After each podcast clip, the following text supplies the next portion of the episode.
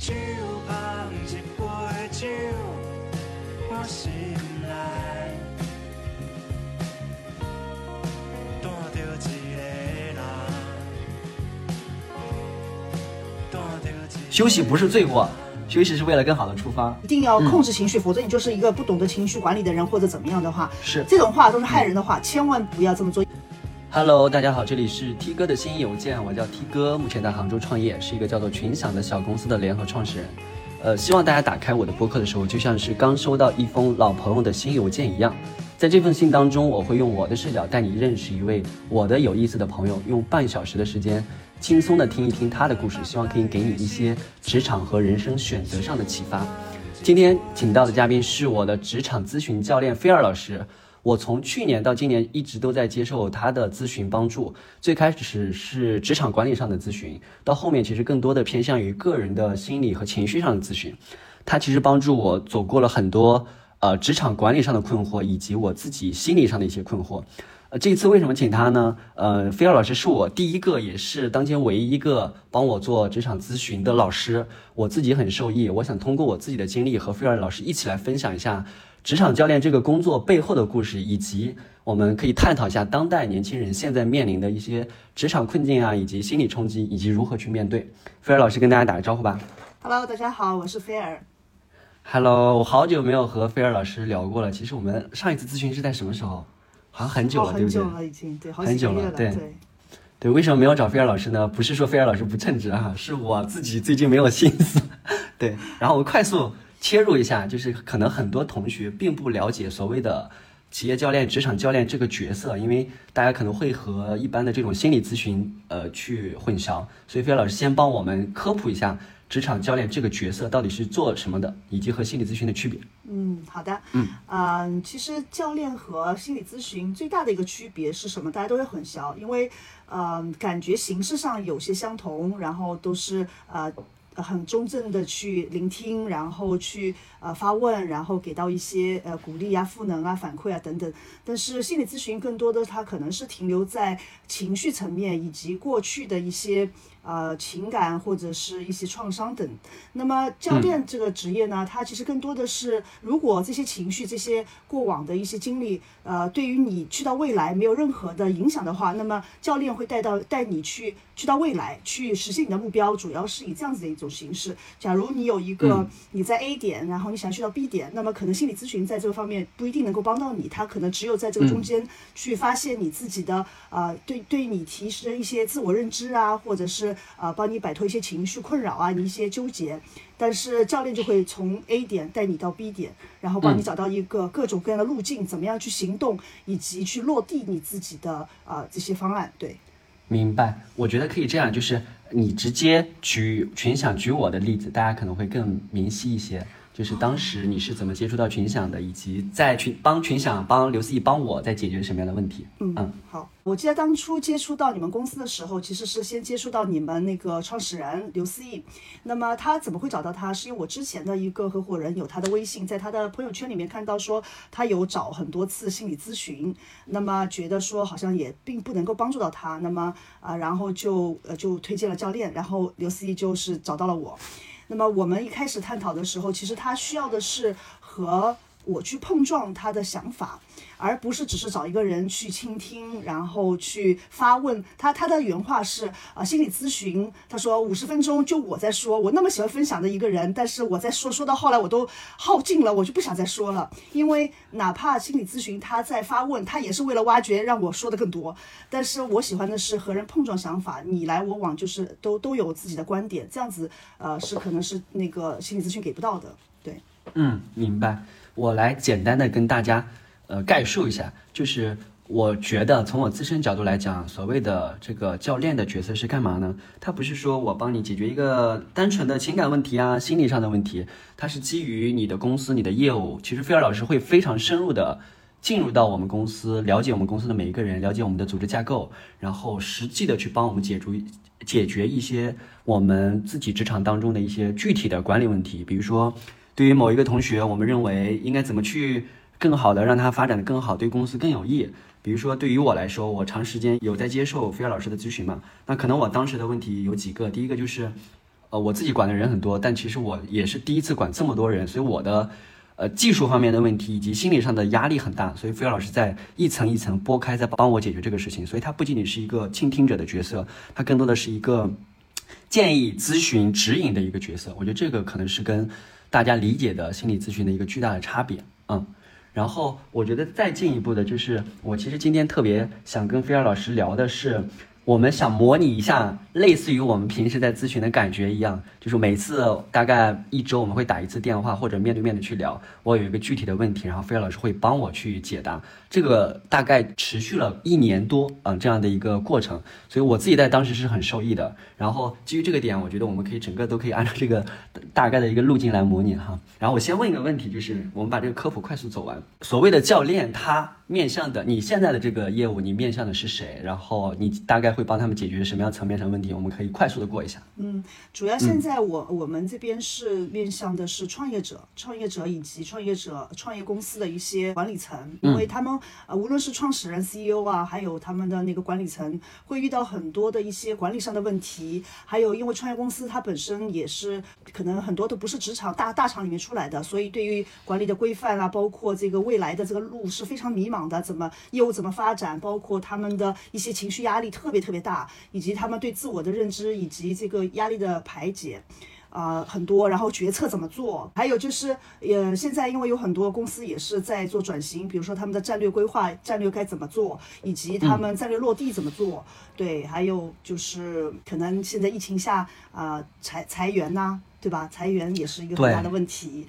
是然后公司的嗯变、变动，就等等这些问题是创业公司现在面临的是非常严重的。然后，那么他们去找那个心理咨询也好，或者是呃，可能不一定能够真正的提的、呃、那个给到那个特别大的业务上的帮助。对，明白，嗯，我我觉得这里面菲尔老师有一个特别大的帮助是，其实绝大部分的心理咨询师他只能解决个人的心理问题，但是对于创业者，对于我这样的角色来讲，其实我的很多的情绪，我的很多问题都是基于业务场景本身的。但很多心理咨询师他没法去深入到这个业务当中，所以他会跟你聊的时候，你会觉得，比如说我，我为什么之前一直没有找过心理咨询师？有一个巨大的障碍就是，我觉得他肯定听不懂我在说什么，这是最大最大的障碍。我要跟他去解释我们这个行业，我们这个业务，我接触的人和事情，我就要费特别大的劲。就是等我把这个事情解决，给他讲清楚的时候，我已经不想再说任何话了。对，所以菲尔老师是跟我们这个业务和行业非常紧密的结合的。嗯，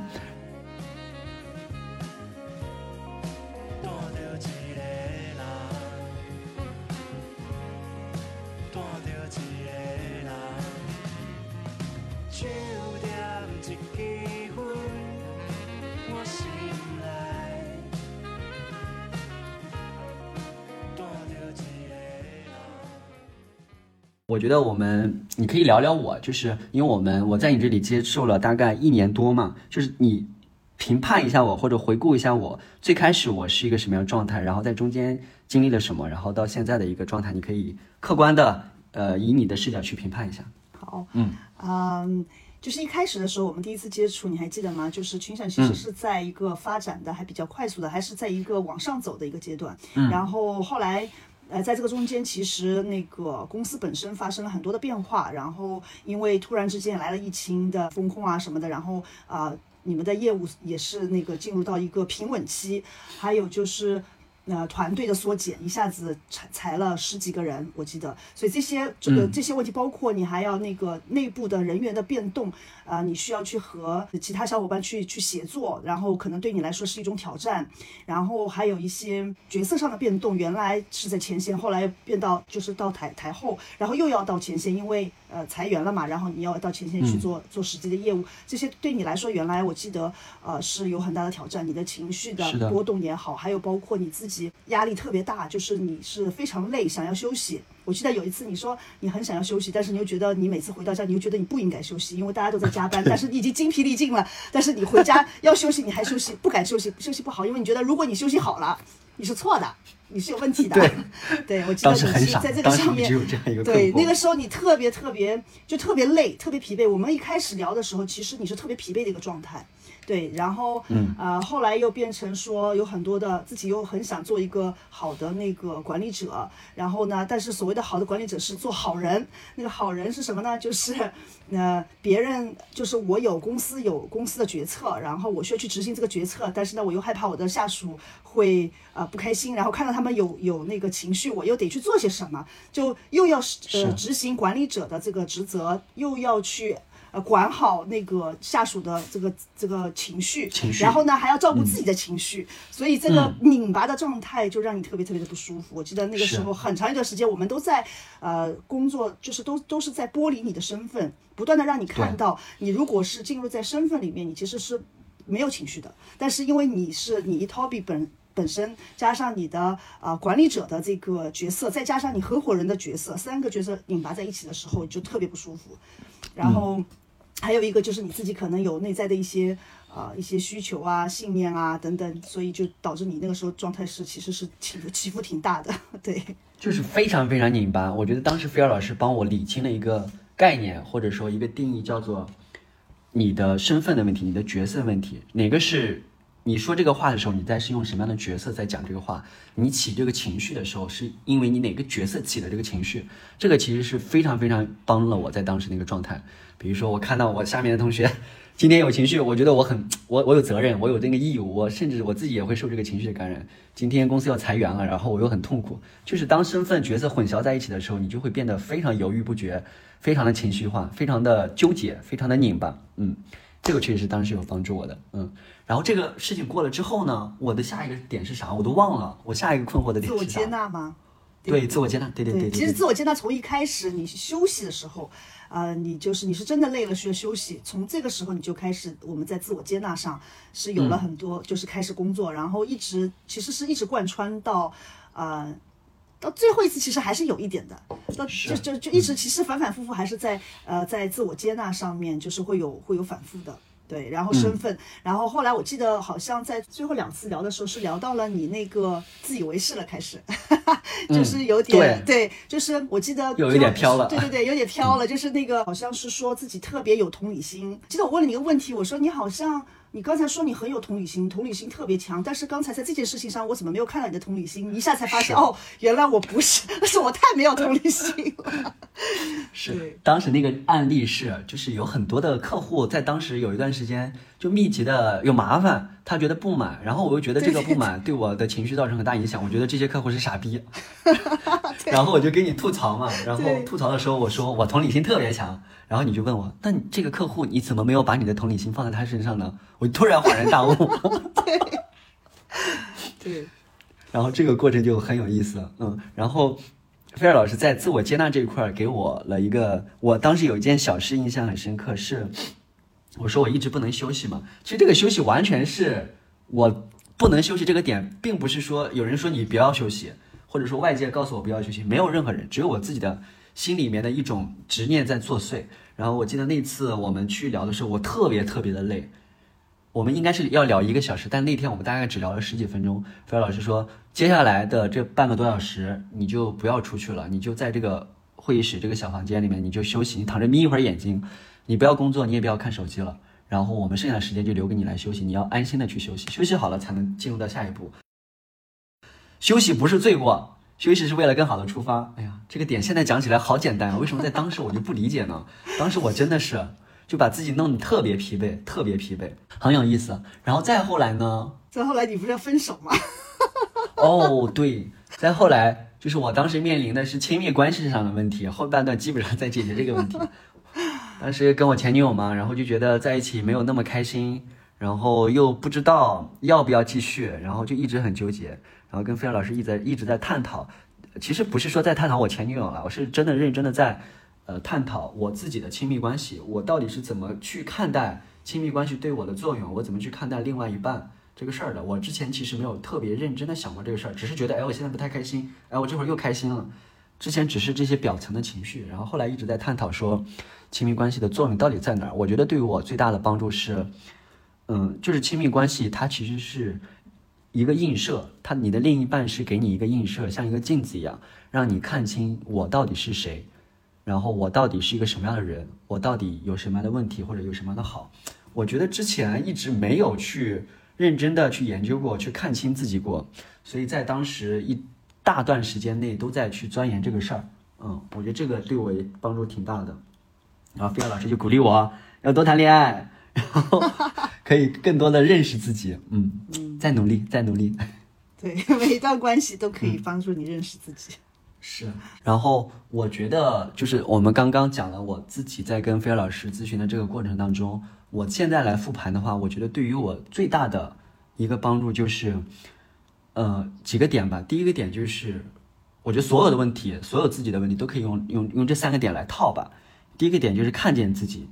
嗯，其实很多时候我觉得人是看不清自己的。我以前不承认，我以前觉得我我怎么能看不清我自己呢？就是在我我们去聊的整个过程当中，我发现了你帮我发现了我身上我没有看见的东西之后，比如说我我没有觉得我累，我没有觉得我那个其实是有时候是没有那么同理心的，然后你帮我看见了，然后我当我自己看见这个问题本身的时候，其实这个问题已经解决了百分之五十了，我觉得这个是非常关键的一步。然后第二步，我觉得就是接纳，无论我的所有的缺点也好，它其实都是我的一部分。我们我不用去特别着急的说，赶紧把它从我身上清除掉。其实有时候是清除不掉的。比如说我的不自信，我的自卑，我的各种情绪，我的情绪多变，这些都是我身上的点。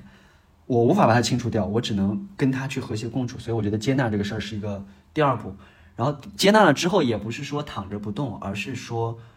呃，要在每一件小事当中去练习，去刻意的去练习。比如说，当我在职场当中有情绪的时候，我要再问我自己，我是基于我的哪个角色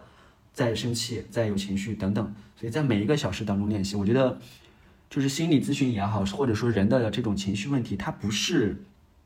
一蹴而就，不是说哎，今天菲尔老师跟我讲清楚了这个道理、这个原理之后，我理解了，我认同了，然后之后就没有问题了。其实它这个问题会一直存在，只不过说。呃，我觉得菲尔老师给我的帮助是，他给了我一个工具，给了一个认识我自己的一个工具。当下一次再遇到这个问题的时候，我可以用这个工具来解决掉。也许我们聊完之后，我明天、我明年依然也会遇到类似的问题，但可能它对于我的影响就没有那么大了。然后我会用这样的工具，可能快速的就解决掉了。嗯，我觉得这个是这个是最大的帮助。嗯，是的，好像是因为你现在这个工具用的太好了，所以所以那个找我找的比较少。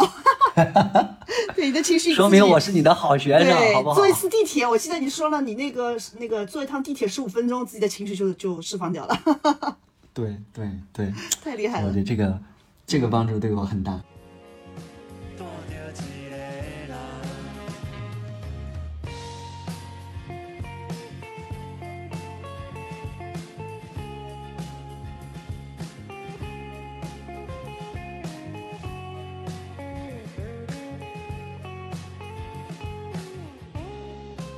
然后我刚刚在聊的是我以及群享嘛，就是如果说我们放到更大范围来看，我们说今天的创业者，今天的年轻创业者，大家普遍都有的问题，你被咨询到最多的问题都是什么样的问题？唉，其实，嗯、所有的问题都是一些事情、事情层面的，对吧？嗯我们通过每个人，其实你呀、刘思怡啊，任何一个创业者，任何一个职场人，他一定碰到的问题都是，呃，事情是不一样的。但是本质上其实就那几个点，就是一个是因为他们不接纳自己，因为他们看不见自己，因为啊、他们可能不认可自己，很多的事情都是在向外求。我们经常因为向外求，所以就是出问题了嘛，对吧？因为那个、那个你你要想要控制一切，很多就是因为来自于想要掌控。那么你越想掌控，你越是被自己的情绪掌控。然后你什么都掌控不了，对。然后还有就是可能很多时候我们啊、太自以为是了，真的是、真的是很多的本质的问题都是因为太自以为是，但是这个已经是啊、从自我接纳到啊、这个这个这个就是。其他的一些就是最最深层次，其实可能就是在那个那个放下那个自自我的那个感觉，就是呃，我觉得我可以，我或者是我觉得别人应该怎么对我啊、我觉得好像是这样子的，就是一切都是我、我觉得。对，那个自以为是不是说、不是好像过度自信，有的人可能他连自卑都是太自以为是的，啊，就是他什么，时候他觉得他我我觉得我自己这个事情我做不好，其实也是一种自以为是。就你凭什么你都没试过，你凭什么觉得你自己就做不好？对吧？就是就是太太相信自己，啊、自己的那个判断，但是呢，有时候又看不见自己这个判断其实是阻碍自自己去往前走的，嗯，然后还有就是现在现在很多的年轻人，其实很多的问题其实都来自于我们的一些潜意识里面的一些模式嘛，这个哪里来？这个肯定就是从我们的原生家庭，当然这个这个部分就是呃心理咨询比较擅长的，但是我们作为教练，我们也会去帮助他去看到这个东西，其实，嗯，呃，有时候他觉得这个事情应该是这样子的，那我我可能就会去挑战，你这个应该从哪里来呀？然后他就会看看到说，哎，因为人家不都是这样子的吗？然后我我我就会直接问那，那人家都是这样子，就一定是对的吗？呃，马上基本上所有的人都会说，好像也不是，就他没有看到，他其实这个所谓的应该的想法，就一直困扰着他，一直都是阻碍他去做一些他想要做的事情。但是呢，一旦你把这个东西拿出来了以后，他一旦他觉得可能这个应该是错的。他不一不一不一定是这样。当他开始在这个里边产生摇摆的时候，哎，有可能就对他的信念开始松动了。一个人的信念是非常关键的，他的信念开始松动了以后呢，他有可能就会去尝试新的啊、以前没有尝试过的一些东西。那这个人生就开始慢慢从这个地方开始改变了嘛。明白。我今天还想探讨一个问题，也是我本来要找你咨询来着，我们就在这儿探讨得了。就是，呃，我觉得我之前的一些问题，我大概都知道了，但也不是说完全解决了哈，至少我有一个方法了。我现在觉得可能我正在去面临或者我在解决的一个问题是，就是所谓的安全感。我觉得绝大部分人都有这样的问题，就是一个人的安全感到底是怎么来呢？我从我自己身上来看哈，呃，比如说我之前跟你讲过，说我没有朋友，然后我觉得我我不知道为什么，我就是没有亲密的朋友。然后我在努力的寻找朋友，我在认真的去交朋友，发现其实收效甚微。然后，呃，所谓的我又去向内求，或者说我又去说，哎，我要找一个非常懂我的女朋友，她可能也是一个方法。然后我再通过找朋友，呃，交朋友和找这个亲密关系里面，通过这个方式来带给我那样的安全感。但其实这两个阶段下来，我都发现这个所谓的安全感，这些人并不能一定给我，或者说如果他能给你，那这个人真的是太难了。这个人得多了解你啊，他才能懂你，他才能那么懂你。然后我就觉得到了第三个阶段，好像是说，是不是那个安全感本身只有我我自己能提供？所以我给自己一句话说，嗯，也许我最好，我最最最好的那个朋友本身应该就是我自己，然后我才是我最重要的安全的安全感的根基。然后我因为有了我这个安全感，我才能向外去看见、发现和体验一些东西。所以我现在的我倒也不是说困惑，我现在就到这个地步了，我不知道这个怎么去解释哈，就是因为大家都觉得没有安全感，大家好像一直在去用各种各样的方法去寻找安全感。嗯，你怎么看？你能不能跟我说说你所谓的安全感是一个什么？是什么样的感觉？嗯，就比如说，比如说，如果这个安全感就在我自己身上的话，我可以一个人在这儿待着，我没有觉得我一定要去做点什么，然后我跟他待着我就很舒服，无论是我自己还是我的朋友，还是任何其他东西，我跟他一起待着的时候，我就觉得没什么恐慌的，没什么焦虑的，我就很舒服，我很平静，嗯嗯，好像是这个状态。就是很平静的一个状态。对对，因为我觉得我之前好像一直是在向外求，我在寻求别人的认可，我在寻求朋友的回应，我在寻求呃恋爱关系里面的被关心，但好像这些东西都不能给我所谓的那个安全感，那个平静。嗯，嗯那你在什么时候有这种感觉？在我不工作的时候，在我回到家的时候，在工作不需要我的时候，我就发现了，哦，在没有人需要我的时候，应该是这个。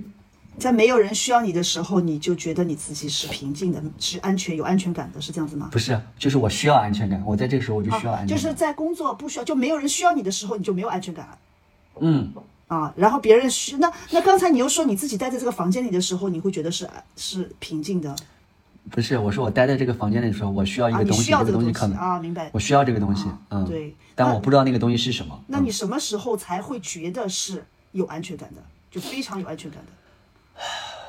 可能是跟之前跟女朋友一起约会的时候，某一些瞬间，可能是跟某个朋友聊的比较契合的时候，但这个就感觉转瞬即逝，嗯，然后就觉得不可捉摸，嗯，那抓不住。那在那个当下的这个所谓的安全感，这个感觉本身，它为什么那么就是安心嗯，就是安安心，很安心。然后我不需要通过看手机去到处翻东西转移我的注意力，我就跟他待着，什么不做我就安心，然后我可以很安心的睡着，很安心的待着，嗯，就是安心。嗯嗯，那你你在这个在想要安全感，你其实你在寻求的是什么？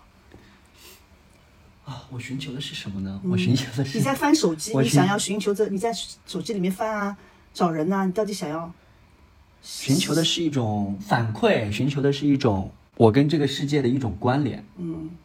嗯，我好像是这个感觉。是不是存在感？存在感，对，对。在寻求存在感，就是我对在寻存在，对吧？求存在感。我我存在嗯。啊、在这个世界上，别人知道我的存在，然后我有价值，嗯，是，所以你你需要的不是安全感，你需要的是存在感和价值感是不是？是是这样子吗？我不知道，呃，是吗？是的，是的，啊。是的。假如你你现在你现在有了存在感，有了价值感，你还会纠结这个安全感吗？你你还会需要？你觉得安全感和这两样东西是有直接关联吗？我我觉得没区别。当、当我有存在感的时候，我就觉得是安全的。嗯，所以你需要的是存在感，嗯在别人在外界外部环境的存在感，是这样子是吗？嗯，嗯，那你为什么需要这个东西？我不知道，我不知道，就是我一直很没有安全感。我从小到大一直很没有安全感。你是没有没有存在感，对吧？你是从小没有存在感，嗯。但是嗯你你你现在这你需要的是存在感，你需要的是别人需要你，需要有价值。那是什么妨碍你去追求这个东西呢？你知道怎么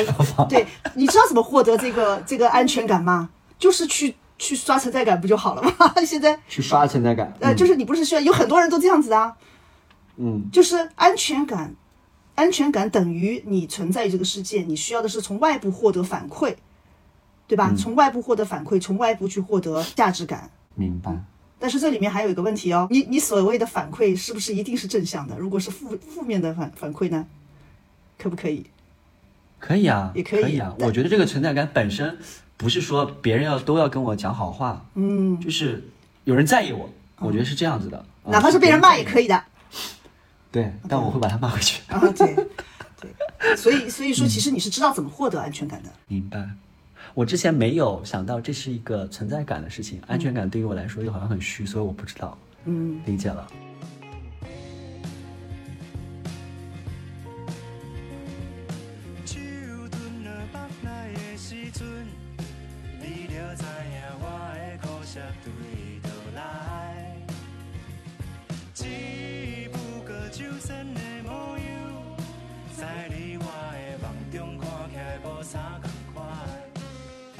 我们再往下推进，嗯嗯，你就是我在跟你聊之前，很多朋友都会说，哎，帮我问一个问题。我觉得几乎每一个心理咨询呀，或者说教练一定会被问到的，就是你每天接触过这么多的人，每个人都有各种各样的问题，情绪问题。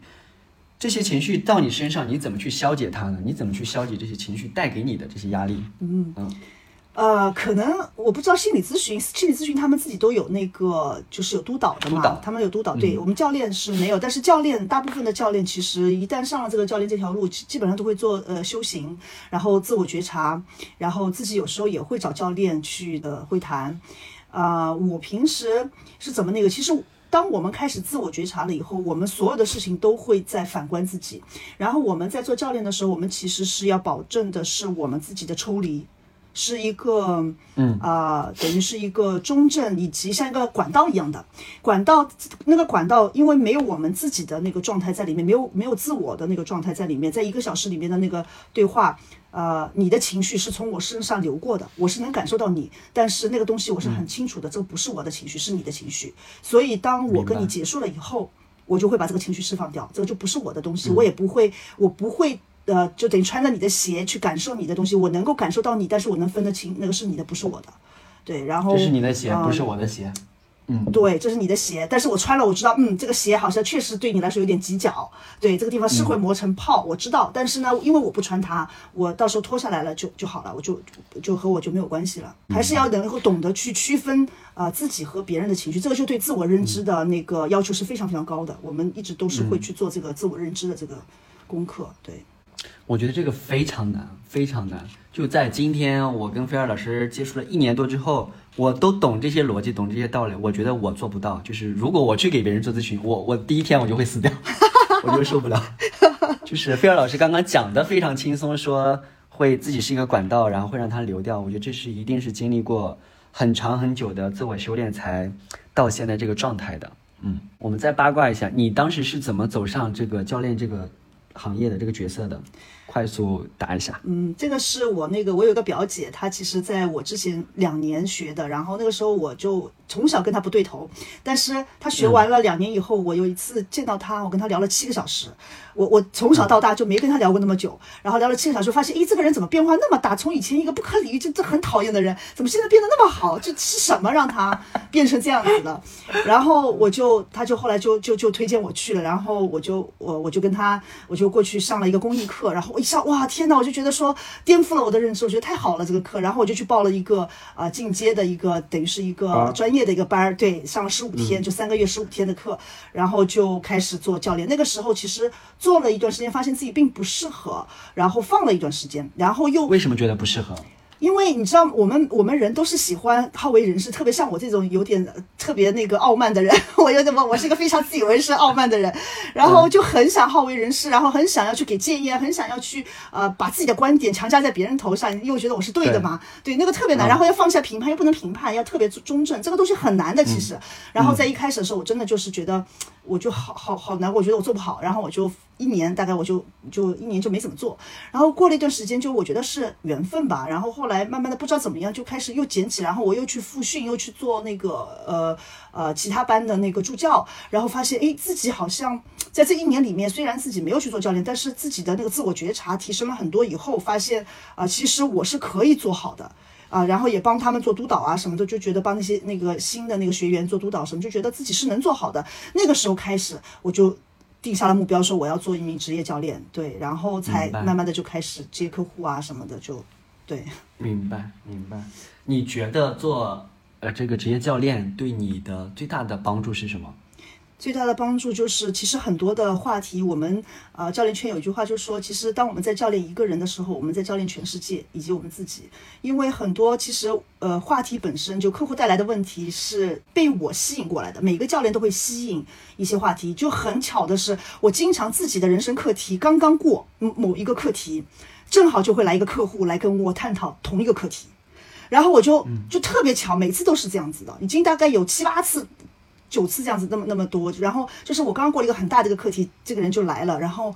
然后我就会，其实我会去分享一些东西，然后我就特别容易的去同理到他，知道他到底在经历什么，以及他这个里面可能呃存在的一些问题是什么，对，然后我就会去分享我的我的经历，那个对他们的帮助触动是特别大的。明白，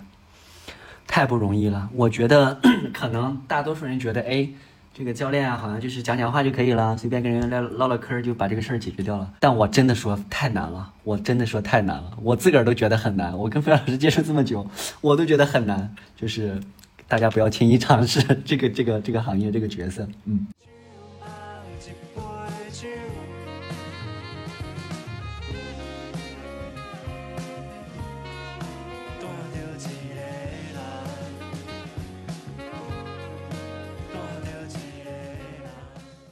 然后，呃，我觉得在呃后期，在我们后半段，菲尔老师有没有一些呃建议给到一些就是像我这样的年轻人，在职场呀，在呃处理自己的个人情绪方面，有没有一些简单一点、大家易操作的这样的建议给大家？嗯，首先第一就是大家可能当自己在纠结的时候，通常都是。呃，自己的内在的两个声音，可能是你的需求和你的价值观，啊，产生了一些冲突。比如说，我特别特别需要现在去呃发泄我的情绪，因为我现在特别不爽，我要发泄我的情绪。但是呢，另外一边有可能有某个声音在告诉你，无论是你的价值观，或者是你从小你的父母也好，你的外部环境也好，告诉你说，情绪一定是要被控制住的。对，一定要控制情绪，否则你就是一个不懂得情绪管理的人，或者怎么样的话，是。这种话都是害人的话，千万不要这么做，因为你知道，就是癌症都是怎么来的，绝对就是通过情绪压抑开憋出来的，对，真的真的是这样子的。所以说我我一直会举这个例子，就是说，呃，情绪就像是你你肚子疼吃坏了拉肚子的那个那个感觉，它就很恶心，但肚子疼了。肚子疼了，你能评判自己吗？对，你能评判自己肚子疼是错的吗？就是比如说你在公交车上，大家在高速上面，然后呢，你那个那个场合下特别不适合肚子疼，对吗？但是你就是肚子疼，那肚子疼呀，怎么办？然后你肚子疼，已经很难受了。对吧？已经很难受，那是真实的感受。你还另外一个声音在评判自己，说你这个时候怎么能肚子疼呢？你这样子的话，人家怎么办呢？人家司机这个该怎么办呢？然后万一 你你你那个别人不说了这个，然后你就会那我怎么去合理的解决呢？这个我想你说的这个意思，不是说让我们随随便去发泄我的情绪，那我应该怎么去解决？首先，第一你要看到的是我有情绪了啊，你要知道，嗯第一个看见第一个是看见自己有情绪了，第二个，嗯，去看。接纳自己的情绪，就是哦，我有情绪了，那是很正常的一件事情。有情绪一定是有什么点触发了我的情绪，不是我嗯是一个等于是呃，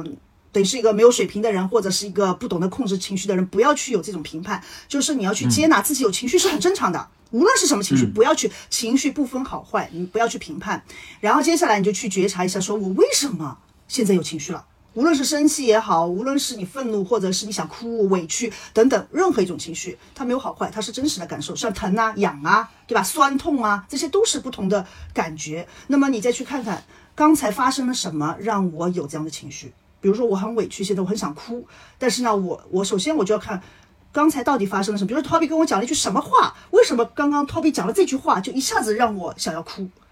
啊，然后当你其实把这个关注力放在这个觉察这个上面，其实你有可能你的情绪就已经走掉了。情绪已经消消消灭减一半了，对。然后那个时候你的理智已经恢复了，对。那个时候其实你就可以去分析你自己，对自己，然后就是哦，原来因为 Toby 讲的那句话，我的理解是，呃，他在评判我，他在说我是错的，他在责怪我啊。那么所以呢，我就那个时候你可以有选择了呀，你到底选择说，哦，他在责怪我，那我接不接受他的责怪？我或者说他是不是在责怪我，我也不知道，那我是不是可以选择表达呢？哎，你刚才那句话什么意思？你是不是在责怪我呢？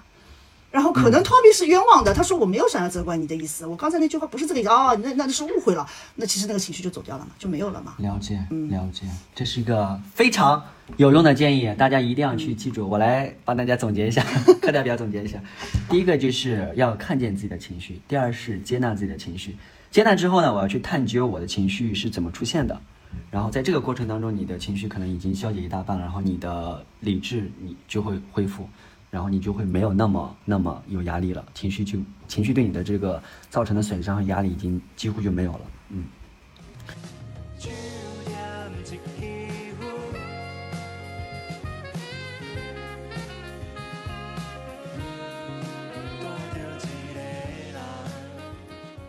好，然后我我接下来到我最后一个问题，然后在问这个问题之前，你可以想一下，你还有没有没有什么其他的想跟我聊的？这个问题就是我给每一个跟我聊的这个嘉宾都会去问的。你觉得我是一个什么样的人？然后我觉得菲尔老师就很特殊了，因为他太了解我了。这个问题我很关注。哎呀，完了！你上次还说你很怕，因为我太懂你了，你不是看到我很害怕吗？嗯，我不害怕，因为我觉得你给我的，并不是说你恭维我，你说我想听的。我觉得你给我的答案一定是更加全面的。嗯嗯，我觉得 Toby 你是一个很，从底层来说，你还是一个蛮谦卑、蛮愿意学习的人。对你特别呃那个虚心的，就是至少在我这边，我们在沟通的时候，你都是特别特别虚心。然后啊、也经常我们在聊的时候，你在做笔记，对吧？然后自己会整理，然后总总结。啊、还有就是，我觉得你特别的聪明，其实接受能力很快。呃，我我我会发现说，当我说到比如说呃身份的这件事情啊，对吧？自我接纳这件事情啊，就是特别是身份的那一段，我我我记得就我们没聊，大概聊了两三次吧。对，你就自己就会去用。这个我觉得是非常了不起的，对，了了不起的。然后呃，有时候有点怂，你还记得有一次，哈哈，也是挺怂的。有一次，那个我给你布置了一个作业，就是跟你你下面去怎么样去培养你下面的那个手下啊、对，然后好像有个什么作业，然后呢，你就因为你没有做那个作业，然后第二个星期呢，你就不跟我聊了。然后第三个星期你又想逃，我说到底发生了什么？你后来说因为你没有做那个作业，我说我你还记得吗？我后来跟你说，我说其实我不会逼你交这个作业的，我不我们又不是学校老师什么的，对吧？然后你没有做，我们可以聊别的，然后以及就是你为什么没有做？其实我又不会批批评你或者是什么，对，在我这儿我说就不是说一定是你做这个作业不是为了我，你干嘛要逃呢？对，所以我有时候很逃避问题。对你就是会会有些怂，然后还有就是、呃，可能有时候还有一些呃自自以为是哈，就是嗯哇，我觉得我最近挺好的，我觉得我自己已经很平静了啊，我自己可以解决自己的问题，没问题了。我啊每一次跟你说完这句话，一个礼拜之后，我我就又完蛋了，我就又陷入谷底了。对啊，对啊，所以这这个里面就是就是经常有时候过于呃有有时候特别不自信，对吧？有时候特别不自信，然后呢，有时候又过分自信，过分觉得高估自己，对。嗯其实啊、嗯呃对，其实这个这个是那个，就是在这段时间里面我们接触下来，我觉得是主要的一些对你的一些看见吧，对对，有好的对也，但是但是 Toby 有一点，我觉得你特别的，啊、还是蛮智慧的一个人，对，蛮智慧的，然后悟性也很高，对，这些都是对你是非常正面的一些评价。然后学习就是对于人的那个感受、感受啊什么的，还有那些悟性就就是比较高的，对，然后就自以为是，啊、对，还有怂这两点，这两点。好的，谢谢菲尔老师。你还有什么想跟我聊的吗？我们可以轻松的探讨一下。其实我觉得你现在做这个播客挺好的，我听了的那个你前面几期，我觉得哇，这真的是，呃，我也挺好奇，而且你能聊出还蛮多内容的。我听了他们嗯那些嘉宾讲的，我就觉得说哇，你能挖掘这样子的。内容我觉得对别人的对很多呃年轻人啊，或者甚至对我，我都觉得还是挺有价值的。对我觉得说说都挺好的。我觉得这个播客它其实它在教我练习一个事情，就是对另外一个人的纯粹好奇，对别人生活，对跟我不一样人的生活的一种好奇和热热情。我觉得我在之前有一大段时间，我都觉得没什么意思，就我自己的生活也没什么意思，我看啥我都觉得 打不起兴趣来，然后我觉得跟那些人也没啥可交流的。如果不是业务上，就是按着我的头去干这个事儿，我才不干呢。我有一大段时间都是这样子的状态。然后当我录播客的时候，我会很平静的沉下心来去听他的故事，因为以前我见客户也好，在公司里面也好，都是我在讲话，我在巴拉巴拉巴拉讲一大堆，别人爱不爱听都是我在讲。但当我做播客的时候，我发现我可以自己沉下心来去听别人的生活，每一个人都有不同的生活状态，都有自己的思维逻辑。然后我就发现，我原来以为我的世界是很大的，因为我觉得哇塞，我认识这么多人，然后我要见这么多人，我微信上有九千多个人，我每天都在看新的世界。但其实是我把我自己禁锢在我自己的这个很小的世界里边了。然后我觉得我天天在网上冲个浪，觉得哇塞，我已经看到太大世界了。然后当我去跟别人去交流的时候，我才发现我的那个那个视野其实已经被局限了。然后我看到了不同人的生活，然后我又觉得，哎，这个世界上还有很多我没有去了解的事情，没有很没有了解到的不同的人，没有了解到的不同的生活。这一点就让我对生活又重燃起，倒也不是重燃啊，就更加有动力了，更加有热情了。我觉得现在很多年轻人有一种心理的病态，他大家可能自己感受不到，就是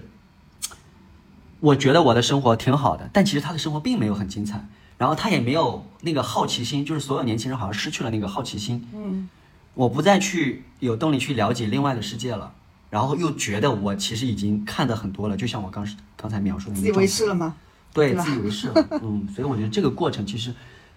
挺帮助我的，嗯，对，其实那个你你刚才说到了好奇心啊，这是这个是我们教练必备的一个能力。就是很多如果你没有好奇心，你是没有办法教练一个人的，因为啊、的你你对那个人在我们一个小时的对话中，其实你对那个人是全然的好奇。然后哪怕你比他，你真的是一眼就能看穿他，你真的可以吗？那是太自以为是。但我们觉得我们一眼就能看穿一个人，我们很很了解这个人，或者我们什么都见过，那真的是太自以为是，你就会失去很多嘛。所以其实你进入这个状态，其实也是一种教练的状态，我觉得挺好的。你会发现，呃，每个人哪怕是一个小孩儿，真的一个三岁的孩子，你对他产生好奇，你就会发现有很大的世界可以去挖掘的。是的，是的，嗯，所以大家一定要认真的听一下我之前的好几期播客，然后我大概一周会更两到三期，然后呢，呃，如果说你是这个创业者，你需要呃类似于菲尔老师这样的咨询，然后你可以来找我，我来帮你介绍。然后我们今天的这一期播客就录到这里，菲尔老师还有什么要想要讲的吗？没有头发很帅哈，我今天剪了一个巨短的头发，我不知道明天应该以什么样的心态去公司。很酷，跟你以前的形象完全不同，挺好的。OK OK，好，我们这一期就到这里，然后谢谢菲尔老师，好，谢大家，谢谢谢谢好 Toby，拜。拜拜